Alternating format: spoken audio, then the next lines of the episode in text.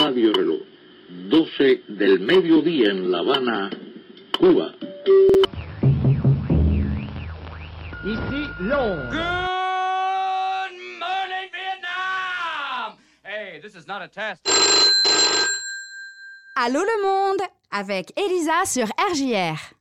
Bonjour à toutes et à tous, chers auditeurs. Comment va le monde ce matin? Eh bien, si la semaine dernière je vous avais emmené un peu loin de nos frontières dans le Haut-Karabakh, où les affrontements continuent toujours, j'aimerais me pencher aujourd'hui sur une étude publiée par l'Observatoire étudiant des violences sexuelles et sexistes dans l'enseignement supérieur, car ces résultats nous concernent tous et toutes, nous les jeunes.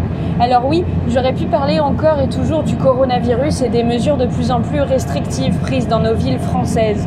J'aurais pu aborder la question de la campagne présidentielle américaine et j'aurais pu encore mettre un contraste à un pays qui se tient sage, le dernier film de David Dufresne sur les violences policières et l'attaque du commissariat de Champigny-sur-Marne ce week-end. Bref, j'aurais pu vous décrire ce monde en marche, mais il m'a semblé important de mettre l'accent sur un sujet qui passera probablement en coup de vent sur les chaînes d'information. L'Observatoire, c'est un groupe d'experts, une association qui a souhaité mettre en lumière avec précision un sujet rarement bien chiffré et renseigné au sein de l'enseignement supérieur, les violences sexuelles et sexistes. Entre avril et décembre 2019, l'association a récolté près de 10 000 réponses à leur enquête sur le sexisme et les violences sexuelles au sein de l'enseignement supérieur. Il publie ce matin son rapport. Rapport plus qu'édifiant puisqu'une étudiante sur, sur 20 dit avoir été victime de viol et une sur 10 dit avoir subi des violences sexuelles.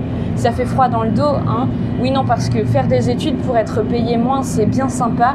Ne pas avoir envie de rentrer seul de soirée parce qu'on a peur de se faire violer, c'est encore moins sympa. Mais quand est-ce que ça s'arrête? Est-ce qu'un jour on se réveillera et le monde aura enfin compris que non, c'est non? Et le problème, c'est que comme bien souvent et comme dans bien des milieux, seulement 11% des répondants ont déclaré reporter ces problèmes de sexisme ou d'agression sexuelle au sein de leur université. Et ce qui est révoltant, c'est que les autres ne l'ont pas fait parce que pour 30% d'entre eux, ça ne sera pas pris au sérieux ou ça ne sert à rien. Mais alors, comment faire pour que ça s'arrête? On ne va tout de même pas revenir à la non-mixité au sein des universités, d'autant plus que l'étude révèle que la plupart des agressions sexuelles ont lieu lors de soirées ou de week-ends.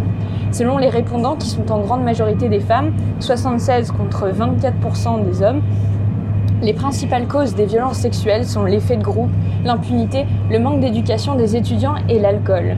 Le manque d'éducation. C'est incroyable pour des générations qui ont vu passer MeToo et de nombreux récits d'agressions sexuelles dans le cinéma, la politique.